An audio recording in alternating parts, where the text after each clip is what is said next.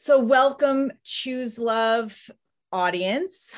Uh, I'm honored to know Dr. Joanne Cacciatore after having met her during a groundbreaking study on mass grief that she did following the Sandy Hook tragedy. Dr. Cacciatore wrote a book called Bearing the Unbearable. What a perfect title, because that is exactly what losing a child is, documenting her own loss and stories from others um, and it is a Indies Award winner, gold medal for self-help. It's an amazing book. If you've experienced loss, you absolutely have to read uh, Bearing the Unbearable. Um, Joanne also wrote Grieving is with the emphasis on is loving. Grieving is loving. She is featured in the 2021 documentary series, The Me You Can't See from Oprah, Prince Harry, and Apple TV. Her work has been featured in major media sources such as People and Newsweek magazines, the New York Times, the Boston Globe, CNN, National Public Radio, and the Los Angeles Times. She's been the recipient of many regional and national awards for her empathetic work, and service to people suffering traumatic grief. She is an acclaimed public speaker and provides expert consulting and witness services in the area of traumatic loss. Her research has been published in peer reviewed journals such as the Lancet, Lancet, Social Work and Healthcare, and Death Studies, among others. I know for me personally, Joanne, you gained my love and trust because you are a bereaved mother. Um, I, and if you don't mind my sharing, your newborn daughter, Cheyenne, died on July 27th, 1994. And that single tragic moment um, catapulted you uh, relatively unwilling to, uh, totally unwillingly onto the path of studying traumatic grief and writing about it and speaking about it. And we're so blessed to have you here today with us to talk about uh, your work and uh, and how it relates so much to today's world. Mm, thank you for having me, Scarlett, and thank you, Jesse. I mean, I have to acknowledge your little man. Um, my little man who is with me in everything that I do, who helps me opens doors. I have to acknowledge him. If I don't, I feel him tapping me on the shoulder going, "Hello mom, don't take any credit for anything because I I I have done so much of it." yeah. Yeah. Uh, well, thank you so much for being with us today. And this is a great excuse to say hello on a personal yeah. level as well. Yes. yes, yes, it is. Yes, it is. Yeah. You continue your work in grief. And, you know, today, um, this is during COVID. You can't say post COVID because uh, the Delta variant is now out there. And as you know, I work in schools and they're masking up again and even considering keeping kids home um, and continuing the, the social isolation. Um, and that is grief as well that is that is uh, people are grieving and it's so interesting during this past eight years you know i went from thinking that grief is the loss of a significant loved one to seeing grief everywhere all the time all day long. Yeah i mean i well i think i think one of the things that happens when we lose something that that is treasured to us whether it's um, you know, a, a, a, job we love or a sense of security in the world and safety in the world. Uh, any kind of loss that we have cues up for us stress in stress that's not just emotional but stress that can be in the body stress that can be in the social sphere um, you know interpersonally uh, stress certainly in our psychological and emotional state and there is no shortage of stress going on. In, in fact the past two years has been incredibly distressing for a lot of people. It might not be um, unless someone has lost a loved one to death during this period it may not be uh, especially if it's un- untimely it may not be a post-traumatic stress but it can be a level of distress. And so it happens on a continuum uh, so you have there's actually something called eustress which is sort of a, a good kind of stress the kind of stress that we get when uh, if we love roller coasters just before we get on a roller coaster right? Or just before the first kiss. Uh, you know our bodies respond with stress hormones and our heart rate increases and you know you get this uh, surge of energy in your body that you can feel. So if it was a continuum eustress would be on one side and on the other side you would have the on the other far side you would have traumatic stress which is of course tragically what you and so many other families endured that horrific day in december. Um, and what so many other families endure when their child or uh, you know when they're when someone they love dies by suicide or is murdered you know those those kinds of dis- stressful experiences reach the threshold of traumatic stress i think what we're seeing in most people now is a level of sort of just this buzz of distress in the world yeah. because so many things have changed and uh, the feeling of safety, the feeling of security, the feeling of of of sort of not being afraid in the world anymore, you know, has gone to the wayside. Uh, people right. are afraid. They're right. afraid and they're suffering the consequences of that. And they're anxious and worried. Um, but I also see like like um non-traumatic grief i guess grief of not being able to see people grief of uh, loss of freedoms of the world that we knew uh, you know having to to to start living in a different way and uh, and i'm seeing that uh, and and i guess you know when uh, when jt went back into school mm. i noticed that there was so much fear of grief um, going going into that that it was interesting joanne i don't know if i ever talked to you about this but no one uh, asked JT how he was. Mm-hmm. You know, mm-hmm. going back from seventh to 12th grade, nobody ever mentioned Jesse's name. Nobody ever mentioned the tragedy. And so, therefore, JT would come home and he would say, No one cares about me, mom. Mm-hmm. And I would say, Oh, this is from seventh to 12th grade. I would say, Oh, JT, I don't know what you're talking about. I just got off the phone with your educators. You know, we they had a they had a care meeting. They literally called that where they put him at the head of the table and they went around and they were talking about different services that he was getting and he was able to have a room when he was you know wanted to be alone and he got more time on tests and all these things but he still they could never convince him that they cared yeah. and we realized afterwards it was because no one had mentioned Jesse's name. Nobody had validated his grief. No one had talked about the tragedy unless it was like you know, in the context of just a whole classroom setting. And they mentioned it without special consideration that JT was sitting in the room. Right. Uh, and there was just so much fear surrounding it. And yeah. I, I think that we need to think about that and we need to understand how important it is to address it. Yeah, absolutely. I mean, this is something I see every day in this work is that fear gets in the way of love, right?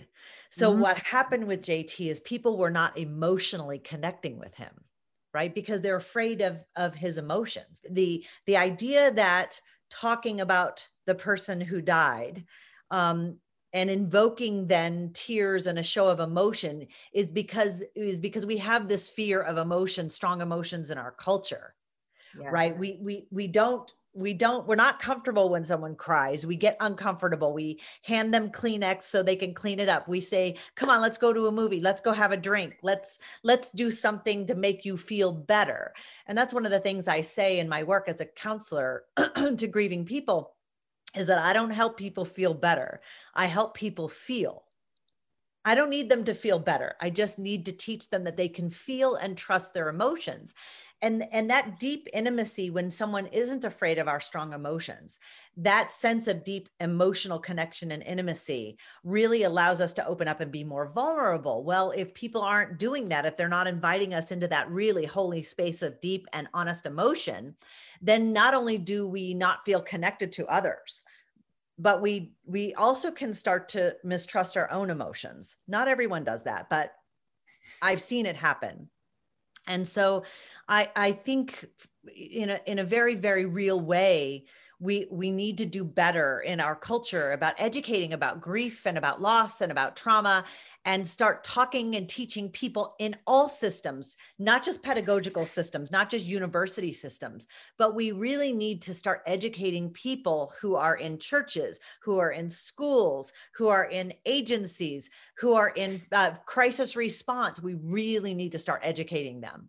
about how to really help I, I so agree. I mean, there was so much fear. They didn't even ask him how he was doing because they mm-hmm. thought that he might say he wasn't okay, and then they wouldn't have the skills and tools to handle that. Yeah. But you know what what we realize is it's not skills and tools it's the courage to be present with someone in their pain right and uh, and anybody who's listening I, I you know that that's the key is just to be present and sit there. You don't have to have the right things to say.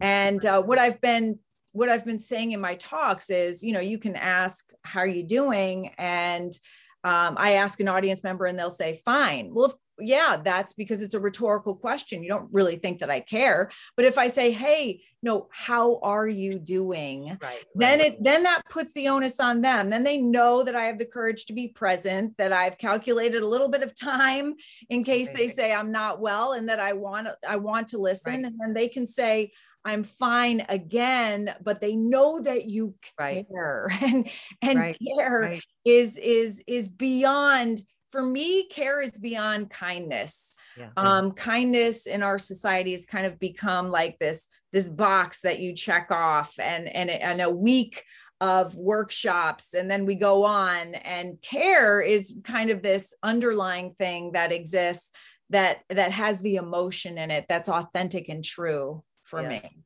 Yeah, I mean, that's a really nuanced view of it and so important because you can act kindly without caring, right? It, it, it's a behavior, right? Yes. But to care requires a deeper level of connection, right? Because yes. you're invested, right? Yes. I when I was in graduate school, one of my former professors, uh, Melissa Lavitt, uh, said something that I'll never forget in class. She said the best way to care for people who are in pain who are hurting is to care for people who are in pain and hurting. Yes. And I just love that. Yeah, caring for them. That's how you care. Yeah and that's what we need to teach i think maybe maybe replacing kindness weeks with with caring weeks and teaching you know the ability to go inside and to be present yeah. with those who are hurting instead of just trying to put a band-aid on it which so many people do because they're uncomfortable actually being present with it and then and opening your own heart yeah um, but there's there's so much benefit from that to the person who has the courage to right. be present. Um, in your book, you said that you saw a quote on the wall one day waiting for an acupressure uh, acupuncture appointment, um, and the quote was, "My barn having burned to the ground, I now see the moon." And in you said in your book, pain becomes wisdom, and we cannot help another without also helping ourselves. And uh, and I have to say that that takes that takes courage to to access that kind of wisdom that pain brings. Yeah. Yeah. And I don't know when in our culture we became so afraid of discomfort Yeah. um, I, you know, it's not just our culture. Um, I work, you know, here at the Selah Care Farm, I work with people from all over the world. We've had people come from Colombia, Cambodia, Ghana, New Zealand, Australia, Canada, all around the world. and it's not just our culture that's uncomfortable with with pain especially grief especially the death of a child and i think it's i think what induces a lot of a lot of the sort of lack of responsiveness uh, has a lot to do with fear.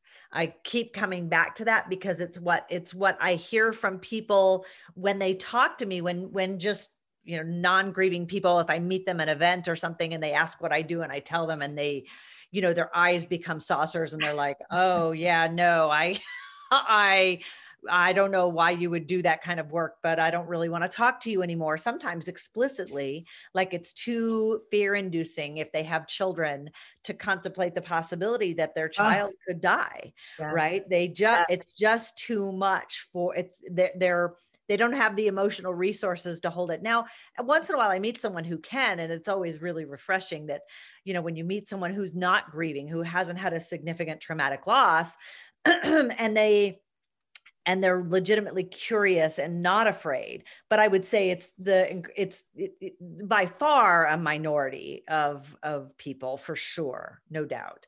You know most people do react very strongly scarlett and i i mean i understand it but also uh, it's just so deleterious. So if we come back to a study that I just published with some colleagues um, on PLOS One, it's open so anybody can look it up. I looked at uh, social support. We, we, we were specifically inquiring about the actors and actions of good social support. And uh, so we asked about uh, crisis support. So, like in the in the immediate crisis, crisis response teams. I know tragically you have experience with those. Um, so, crisis response teams, nurses, doctors, pastoral staff, or pastoral care during a crisis. Um, uh, we ask about uh, medical staff, and then we also uh, family, friends, and colleagues. We also ask about postvention care, uh, care that comes later. And we asked about all these different human groups, including therapists and counselors. And uh, at the very end, before just before we published the survey, I had this idea. Hmm, I'm going to throw something, another category in there that's not like the others. And so I put animals and pets in there. Mm. And I was absolutely utterly shocked. Now I love animals. You know this about me, Scarlett. I've been. I here. do. I've been, yeah. Um, but I was really shocked. Animals and pets really basically blew every human category out of the water.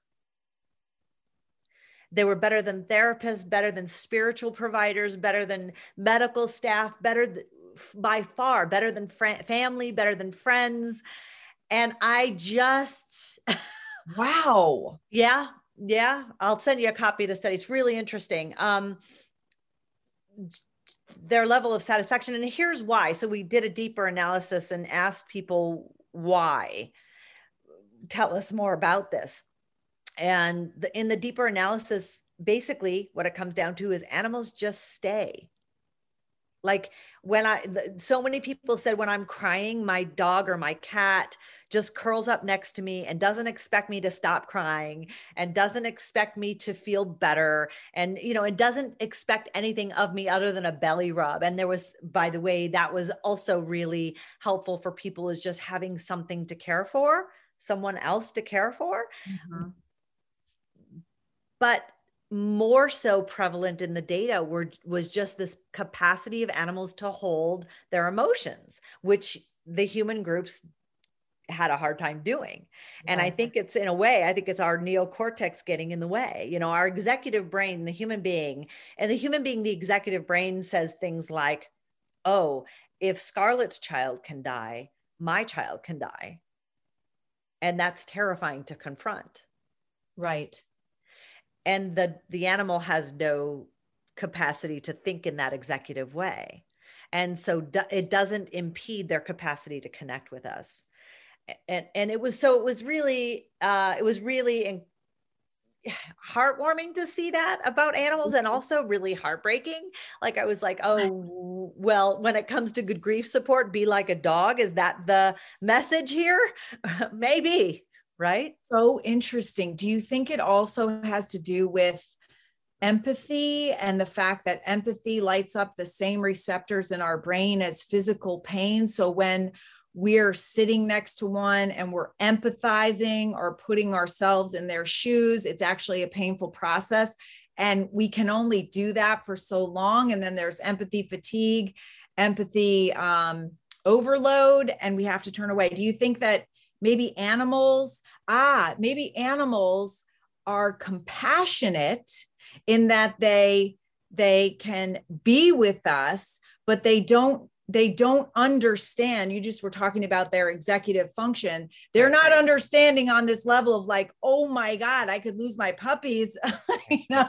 Right. Uh, but they right. just want to be with us. Right. And and uh, i know you know that i have a farm and i want to talk about your care farm but my my animals were so amazing and they seem to almost be attracted to me when i'm feeling down. Yeah. And and so able to just be present. And there's like an energy um, that they read and and somehow they seem to to to raise my energy up to their level which is always calm and consistent. And uh and so yeah i that is amazing. I love that. I think it's incredible for our listeners to hear. Yeah. and i'd love for you to talk about your care farm Sure. I, I, just going back for a moment. Yeah. I think what I think what happens is I think the mind gets in the way with humans, right? Because mm-hmm. the mind is all about the stories. Yes. Right? And so with the animal, the mind doesn't get in the way. The animal is just the animal is just the perfect example of mindfulness, right? Being here now and not being encumbered by stories of the mind, stories we create. Whereas human beings, uh-huh. we create the stories of oh my gosh, you know, this could happen to me, this could happen to my, and that I think is an impediment. I think that creates a chasm between self and other. Um, so the so the care farm is all of our animals are are rescued, and so they were either on the light end, homeless, um, on the serious end, some were actually tortured and badly. Um, and and so they all know what it is to feel lonely, to feel afraid, mm. to have grief, mm. um, to mistrust the world. Mm-hmm. And they have, most all of them have then now learned to trust in the world again. And they have learned that they are, um, that that they don't have to feel lonely here because they have the connections.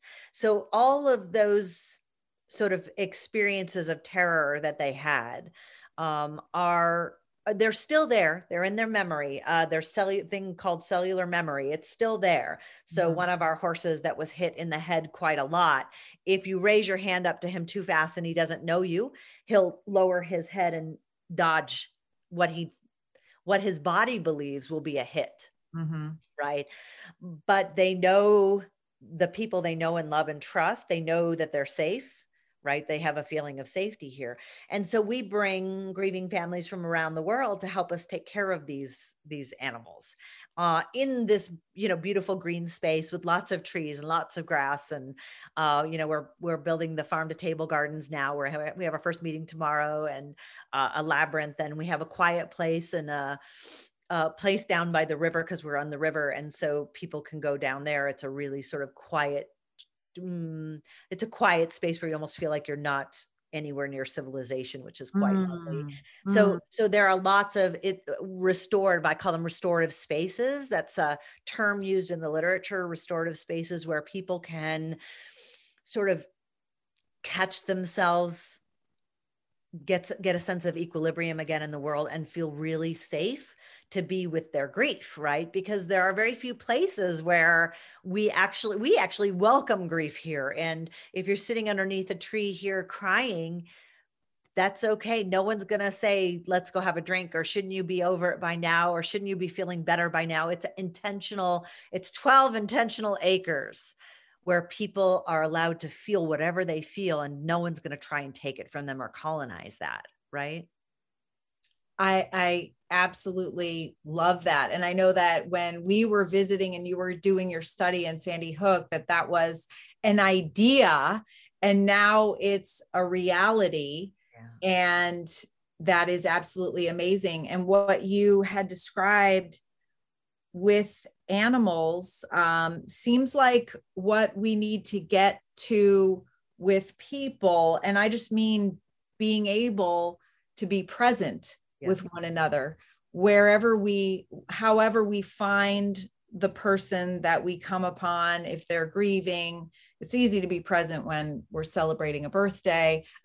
It's much more different and, and difficult to be present when you you you are in grief. You're having um you know kind of dis- discomforting feelings or somebody next to you yeah that's that's really true i call that in, in in the book i call it the happiness cult and and we don't do people any favors with the happiness cult with this idea that we have to be happy all the time. Sure it's easy to be present with people at a birthday party when you're feeling when everybody's happy and feeling good or at a party but can you really stay the course when someone is is asking you to pour over photographs and videos of their child who died? Well uh-huh. that's a that's a whole other thing right? And can you stay with that? And can you stay with that a year later and 5 years later and 10 years later? And can you remember the mother whose only child died 25 years later on mother's day? Like those are the kinds of things we need to start embodying. Those are the kinds of that's the kind of caring we need to start seeing seeing seeing our dead really. I mean i i can't look at you without seeing two boys. Those you have two sons. You have JT and you have Jesse and they're both your children and I can never look at you or see your name or you know or, or, you know or see an email pop up from you without thinking to myself that's JT and Jesse's mom right? I don't I don't think, oh, well, because Jesse died, she's not his mom anymore. That re- that's and if we can start seeing people that way and start really dealing with our own fears and our own anxieties and our own terrors about someone we love dying because it's it's gonna happen. I mean, it may not be a child. It, hopefully, it's not for anyone else. Yes. But we know that it happens, right? Yes. Right. And so can we stay with people when they go through the tragedy that scares us the most? That's the big question. That's the big question. And that's where we really need to get to. And and I'll say, you know, and and for me, I had to because of course it happened to me eight yeah. years ago. But I'll tell you what I I love about grief. yes, I said love is that the people that I meet, and I'm on the road all the time. Um, so I'm meeting new people, and it's so interesting. The the connection is so authentic. Um, nobody, I don't know, maybe it's because they they know who I am, or I'm always talking about uh, Jesse and then what I've learned. But when you're talking with somebody else who's who's been who knows grief and who's been there the conversation is so authentic. It's so real. And and and i it's it, you know i remember um you know going into a big group of grieving parents and thinking god i don't want to be i don't want to belong to this group. And then once i went in there and we started having conversations, I thought, I don't want to be anywhere else. Yeah, These yeah. are my people. Are my people and yeah. now um, it's it's a great kind of uh, weeder out of of relationships, whether they're really authentic or whether they were surface, because I can't stand the surfacey kind of conversation anymore. Yep. The yep. niceties. Uh, I really appreciate people who are uh, who just open themselves and we connect on a heartfelt level. And that's what you can do yeah. when you have had a, had a significant loss.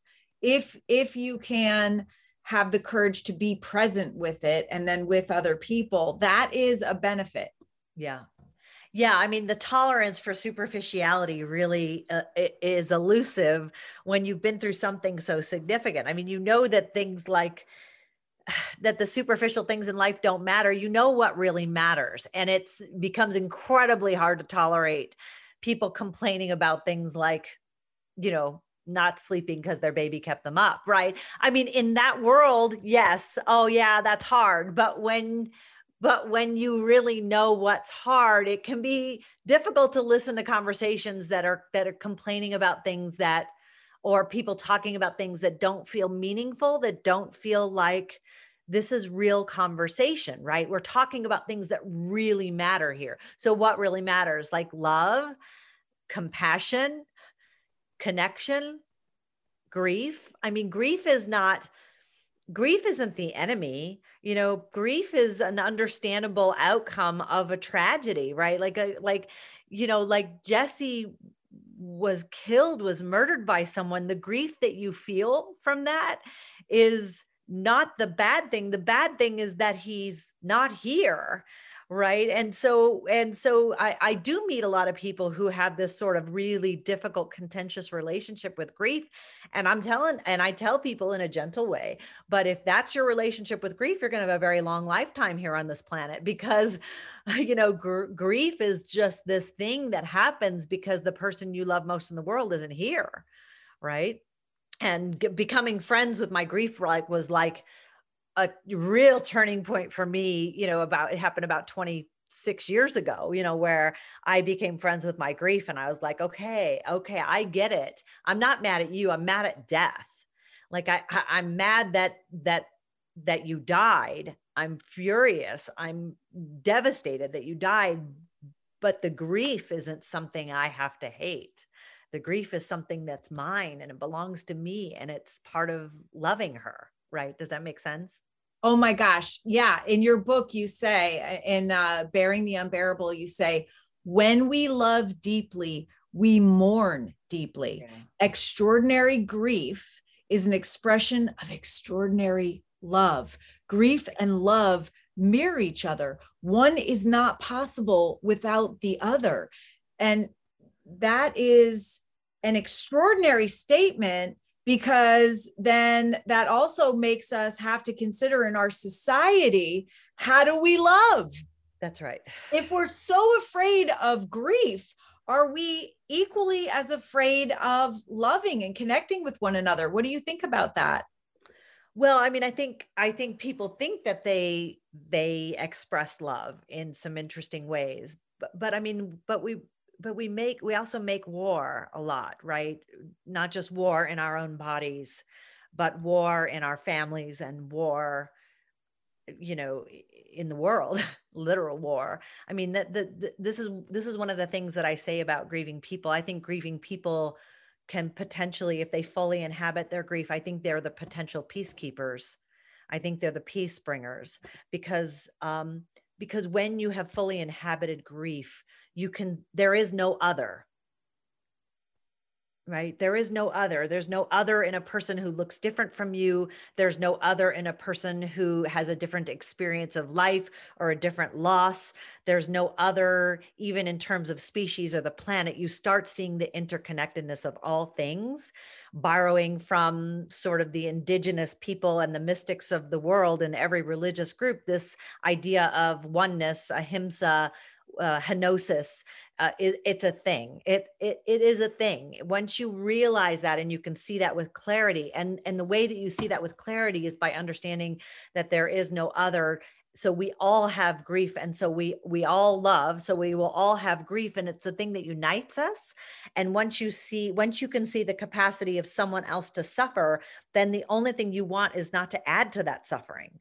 Like the only thing that you want is not to make life harder and and to express compassion compassion in your families or compassion you know with other nations right? Does that make sense? It makes so much sense. Yeah. Uh it, it does. And and that's that's something that we need to teach. So so it it shows how important that grief is in our education system from from introducing this to kids at a young age because if they can be comfortable with that that's one of the ways that we're connected as human beings. So we all want to love and be loved yet we all feel pain and suffer. That is also a way that we're all connected. And so you can see visual differences with all of us. Um, but in reality, we're all the same. Somebody said the other day, um, we may look different, but if you cut us open, we all bleed red. And I thought that that was uh, so true. Um, and you know that that's that's Jesse's message of nurturing, healing love um, was so profound to me that I knew that I'd be spreading that message that that is how we're all connected. And gosh, if Adam Lanza had been able to give and receive love, that the tragedy would never have happened. It was so simple, but simple isn't always easy. But here's here's this incredible thing. We can teach people how to love and how to connect. And we can also teach them how to mourn and and and how to grieve and how you can use that to actually become even more connected with with others and and i know that there's a propensity because i felt it and sometimes i still do um with my grief to to use it as a way to um, be separated. Because there's there very there are few people thank goodness that understand the the tragic yeah. kind of mourning you know whose loved ones were lost in mass tragedy yeah. um, at least i don't see them that often and i'm yeah. glad um, but being able to connect with others that are grieving is just so important yeah yeah and and i think what you know what really resonated with what you just said. I think this idea of being able to teach this yes. is so important and it's not it i mean teach it to the children teach it just teach it everywhere. Teach it to the adults to the children. Yes. teach yeah. it and embody it and and really embody it really embody this ahimsa this compassion for everything. And if we can teach this um, you know, compassion is an interesting word because people associate often, and when I'm teaching, people associate compassion with kindness right? Thinking that compassion is to be kind. And I'm like, well, let's look at the word. So the word com means with, so it's the root word for with, the prefix. And passion actually comes from a root word meaning to suffer. And so compassion actually means actively suffering with another. In other words, actively joining someone in whatever pain they're experiencing, whatever suffering they're having. And we just don't do that well at all we want to alleviate suffering we want people to to not be sad to not feel pain to not feel all these things and and the irony of it is that recently the world health organization came out and declared loneliness like a public health uh, problem yes loneliness is is in, in the literature loneliness is more risky than than certain behaviors like smoking or um, extreme obesity. Loneliness poses a, a greater risk to our physical health. Okay. And when we're suffering and people won't see that and join us there and just be with us, it incites an incredible sense of loneliness for people. And that loneliness doesn't do anyone any good. The, the loneliness is the one thing that we can actually help with right? We can't make grief go away. I can't bring Jesse back. I can't bring anyone's child back or anyone's parent back or anyone's partner or or sibling back. I can't do that. No one has that power. But what I do have the power to do is to help people feel a little less alone in that. And that's something we can all do. It's simple. You just sit with someone. You you put your arm around them. You listen to them. You see them. You look at pictures with them this isn't rocket science, but we've moved so far away from the wisdom of the heart, Scarlett. It just, it's sad. It really is. We've become, you know, mental mind experts and and we've become, you know, sort of love and heart, you know, emotional, you know, infants. We don't know what to do. We have no capacity so h- how do we do that i mean I, I agree with you and i'll say that that's what i'm seeing during my travels um, how how do we infuse people individuals with the courage that it takes because it absolutely takes courage to be present and, and to open our hearts because when you open your hearts you open it to love but you also open it to pain. Yes yes. So so yes. How, how, what are the first steps first i need i think we need to have some education around emotions hard emotions right mm-hmm. how do we feel hard emotions and then i think we need to have conversations like real important conversations about people dying people we love who die Mm-hmm. Like um, I can remember when um, when my youngest son was in um, fourth or fifth grade. Um, we he had a uh, teacher, an art teacher from Mexico, and it was uh, getting close to Dia de los Muertos, Day of the Dead, and she was having them do an art project in honor of someone they love who died. They were going to make um, calaveras, skulls. And uh, I got an email. I didn't know about this at all until I got an email from a really angry mother of one of the children saying, this is they're too young for this. How dare they you know how dare this school do this? And they wanted to boycott the teacher and they she was trying to get people to picket and of course i chimed in and sent the email reply to all and said um, i I feel like this is a really beautiful thing to remember someone you love who died.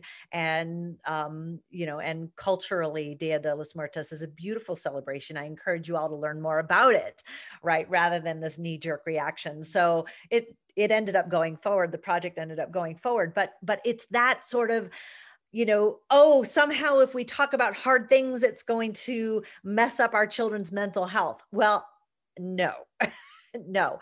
If we don't talk about hard things, they are going to be ill prepared to deal with a world where people we love can and do die, where loss happens, where pandemics occur.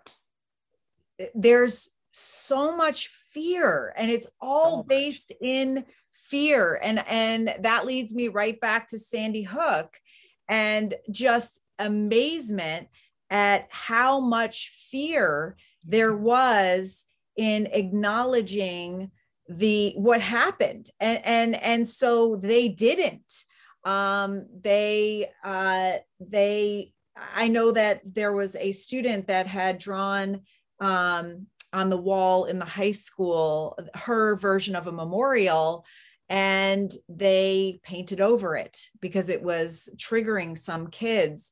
I know even when they built the new school, they were not going to have any sort of plaque, any sort of, in fact, we were told um, the place where people died is in the middle of the parking lot and there's going to be a grassy patch but there's going to be two so that in 10 years nobody's going to know which is which and they're going to forget that it ever happened. And We're uh, explicitly uh, told that? Yes even even with the memorial we're eight years out and i was uh, serving on the memorial commission with a few people that you know from your time here and i remember um, we had opened it up to a public forum and there were a group of women that came in that i knew that sat right in front of where the victims' families were sitting that were on the commission. And when it was their turn to speak, they pointed at us and they said, without looking at us, they have a memorial. It's called a tombstone. They can go there anytime they want to grieve. This is obviously still traumatic for me because I'm sharing it um, and I remember it verbatim. Why should we have to drive past something and feel sad and then have to explain that to our kids. Um, and I'll tell you what, Joanne, I quit the commission that day. I went home, I enlisted my art group. We painted a five foot by 10 foot uh, mural on the outside of my barn, which is right on the road, because I needed a memorial. And I thought that there were people in Sandy Hook that needed it, needed to think about it, needed to mourn themselves. And uh, and then I was done with it. And uh, and you know, I think that um, we need to we need to do better. Oh, 100,000 percent. Scarlett, I'm it's it's abhorrent actually and inexcusable. It it just is. These kinds of hard conversations have to happen and people need to stop centering their own needs and start centering the needs of of people who are who are who are the primary grievers, who are the ones who are in the middle of this of, of the terror and the horror of this. I mean, that was one of the things that did come out of the study in Sandy Hook were the stories of of occasions like the one where um, there were books donated in honor of a precious little girl who died, and they removed the the dedication page because it would make people sad. I mean, I I I can't even. I, there aren't words for such such missteps like that. It is it is actually psychological oppression. I I feel, um, and and I and of course this doesn't help anyone. Pretending this didn't happen doesn't help anyone, right? I mean, you can't pretend away a tragedy. You can't pretend away um, you know, genocide or a Holocaust or a mass shooting or the death of of you know a, a, a for for a five year old the death of his father to suicide. You can't wish it or pretend it away. We we can't there the whole family secrets community secrets thing it doesn't work. It doesn't work. We we can't perpetuate that cycle. It's maddening to me yeah it doesn't work because if you don't acknowledge something then you can't learn from it. Mm-hmm. and that's how we're going to keep these things from happening again. It's acknowledging it's going through the grieving process but it's also learning from it and correcting mistakes that that that happen. And you know i i can I can feel compassion because I know that it's all stemming from fear. Um, but at the same time, there has to be movement to be able to face that fear and and grow out of it. Do you see that? I mean i know that that's what your work is is focused on. That's what my work is focused on. And i'm wondering if you've seen improvement there's there's a little movement there's a little movement. I'm being i'm being contacted more by you know corporations who want to yes. do better for their employees where you know i get i get you know i get communication from people who read the book not because they experienced it but because of some tragedy that happened in their neighborhood and and they they you know they're thanking me for teaching them. So there's a little bit but my gosh there's just so much more work to do. And and and the thing is there's there's a there's a sacred there's a holiness in remembering mm-hmm. and you know and the opposite of remembering to forget or to dismember to take something apart to take it apart to literally take it from the whole and fragment it there's a cost to that and and the cost is is is is much more serious than people understand in the moment.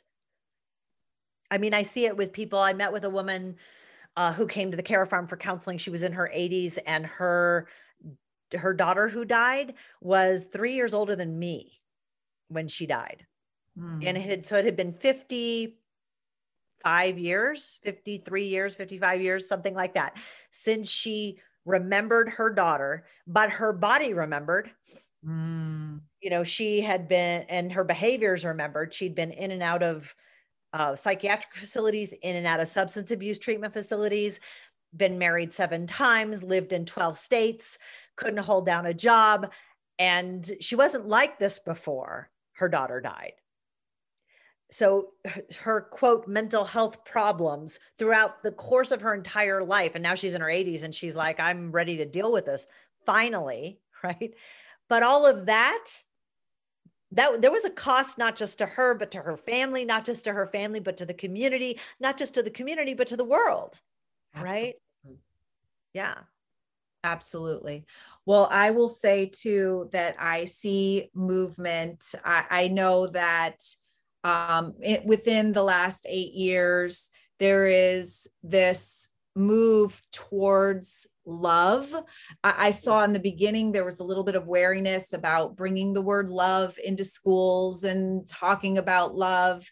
And now, just to give you an update, Joanne, because we haven't talked to each other in a couple of years, the Choose Love movement program is in over 10,000 schools in every state and 112 countries. And so, this word love is uh, is being proliferated uh, across um, across the world in schools. It's becoming part of our normal vernacular, and we do talk about grief.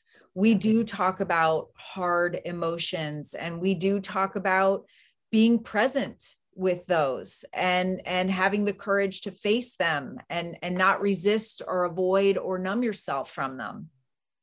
Beautiful i mean i i don't know what the aversion is to the word love i guess it maybe it's the same aversion to the word grief it just feels too intimate too overwhelming for some people but i don't i shudder to think what we would do without both love and grief yes and you can't live without both because you're going to experience both. And we have to acknowledge both and we learn from both. We deepen our, our awareness of our world and we live a much more rich life. I, I think about my life eight years ago and and I was a different person and and now because of my experience I, I I have to thank Jesse. I mean, I miss him. I'd give it all back. And you say the same in your book. Yes. But the the personal growth that I've had through my pain and suffering is so exponential. I, appreciate it so much. Yeah. And I, I've been, I feel like Joanne, I feel like we are here as human beings on earth. You know, we're all, what's our purpose? What am I supposed to be doing? I feel like our purpose is to take our experiences, including the difficult ones, and learn, face them, learn from them, grow through them, understanding that we can be strengthened by them, and then take what we've learned and the wisdom that we have at that point through the courage that we have to face uh, tough things in our lives and use it to help other people. Sure. Yeah. I mean, service to others is service to others. Yeah. It's, I mean, um, Frankl's work, right? I mean, it's just, it's so important. We, you can't, it's quite hard to live a meaningful life if all you're focused on is yourself yes and and i think that's why we're here is to realize that we we might be the center of our universe but we're here to serve others and and and that to me um and i'm interested to hear what you think. That is the most healing thing that you can do is to get outside of of maybe your like acknowledge it be with it but then take it and help others. And and i say that a lot because i i watch um, my son jt and and you know what he did with his grief. He you know, traditional therapy didn't work for him. But when those orphan genocide survivors from Rwanda reached out to him, and then he started his organization, Newtown Helps Rwanda, and reached back out to them, that was when he blossomed. That's when he was able to go back to school and and and seeing uh, the the good that he at 13 14 15 years old could do could make in other people's lives was so healing to him and and i learned so much from that. Yeah yeah. Oh there yeah there's no doubt that well you lose so much of your identity right? When when you know when jesse died you know jt didn't get to be his big brother in the house anymore right? Mm-hmm. and you get to mother physically you mother one child and your other child isn't there to actively mother in the way you mothered him before. And so you have this sort of ide- crisis of identity who am i now? And what do i do with all this energy that's love that that that i don't know and i don't know where to put it? And and you know there's there's a period of time where people may not act because they're in too much trauma and grief. Absolutely fine. You know don't don't you know there you know don't help others before you've done your work and before you're ready to help others but Absolutely. when you feel ready to serve ignoring the call to serve will i think would incite misery in me i and i've met people who until they kind of like what you said until they figured out this is a way that i can embody both my grief and my love and and and the person who died his or her sort of energy in the world, his or her um, uh, beingness in the world. This is the way i can bring that forth right? And there's something about finding that niche for each of us mm-hmm. that is uh, transfigurative. I mean it just it cha- it's a game changer. It changes everything. And also it can't be rushed. That's one of the things frankl warns us about in man's search for meaning when he talks about you know you can't it has to unfold in its own time but but to ignore the call would be uh, imprudent right? To ignore that you're being called to do something to help and it doesn't have to be you know enormous it doesn't have it could be you know something as simple as you know helping a neighbor mow her lawn right? Which seems right you know, to some people may not seem like a big deal, but that could be a lifesaver for that neighbor in terms of feeling like someone cares about her or that um, that she's not alone in the world. So uh, you know that could be a lifesaver. So even the smallest i don't small even the most micro acts of compassion can be a way that we can serve. It's it's you know, because sometimes people get overwhelmed. Like, I don't have the energy, I don't have the resources, I don't know how to start a foundation, I don't know how to start a movement, you know, like you did, like she did, like they did. That's fine. You know, I have a thing that I say when I talk about the kindness project, and I and I say to help one person is to help the world. Mm. And and further than that for me of course because i'm an animal lover to help one being is to help the world mm. you know I, I work with a family whose two children were killed in a tragic um, car crash when they were rear-ended and um, her their love her, her, children's love of of animals and dogs caused her to start rescuing animals for them mm-hmm. and i don't know how many animal lives that she and her husband have saved in honor of their two children who died mm-hmm. I, that is beauty from pain and you know i mean what else are we going to do with this pain? Right. I, I, I remember um, hearing from an educator in North Carolina when I was first starting out and how Jesse's story had touched this little boy and she saw him wearing his his little band with the formula on it the following year and um and Jesse spoke to me literally like in my mind, but it was his his voice and he said, "Mom, if all we if all you did is is help relieve the suffering of this one little boy, it would be enough." Mm. and uh and you know i took a deep breath because i realized it's not it's not in in great acts uh, you know huge overwhelming acts it's it's in it's in literally touching the heart of people and you can do that by leaving a little sticky note in somebody's mailbox or or looking into somebody's eyes. We we all want to be safe seen and celebrated. Just acknowledging some someone walking by them. I mean it, it could be anything and you could be saving a life. And and i believe and i know through science that all of the love that you give out you get back. And it's healing for yourself. Yeah nurturing, healing love. yeah. I mean, that's his message, right? Right. Right. Exactly. Um, do you have do you I, know that we're we're coming up on time and i hate that because i could talk to you forever but do you have anything that you want to leave us with oh i mean i think um, if I was going to leave you with anything, it would just be all my love, right? I mean, I just, I send out love to everyone who is hurting. And I just hope that there's someone in their sphere, human or animal, human or non human, who is able to be with them. Because the saddest thing to me is when we're hurting and alone. Yes, absolutely. And in your book, you talk about this little story where this man uh, went to a monastery um, to meditate and find peace and happiness. And the teacher said to him, I hope you're not afraid of suffering. And the man replied, What? I'm here to find peace.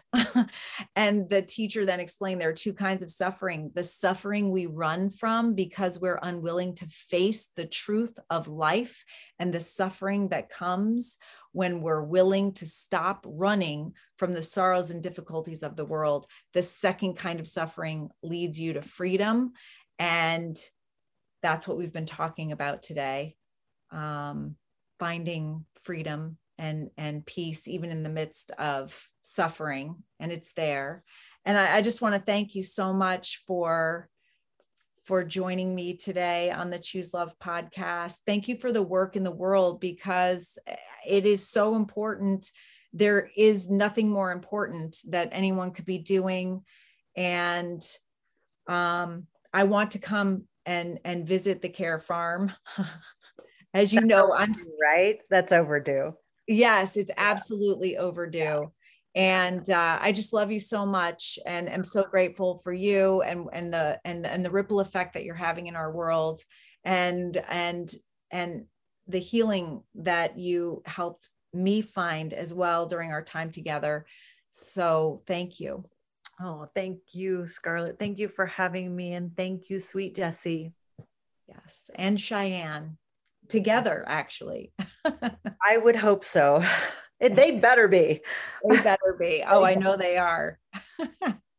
Having a lot of fun as Jesse as Jesse left in his message for his older brother. That was his main focus. Don't forget to play. Yes. Yeah, play is so important. Yeah. Well, thank you so much, Joanne. Thank you, Scarlett. Hello, and welcome to the Choose Love podcast. Today we have with us special guests Danielle Matthew and Dr. Eve Goldstein, who are both therapists helping people deal with post COVID stress and working to provide essential tools to support students and teachers. Hello, and welcome to the Choose Love podcast. Today we have with us special guests Danielle Matthew and Dr. Eve Goldstein, who are both therapists helping people deal with post COVID stress and working to provide essential tools to support students and teachers.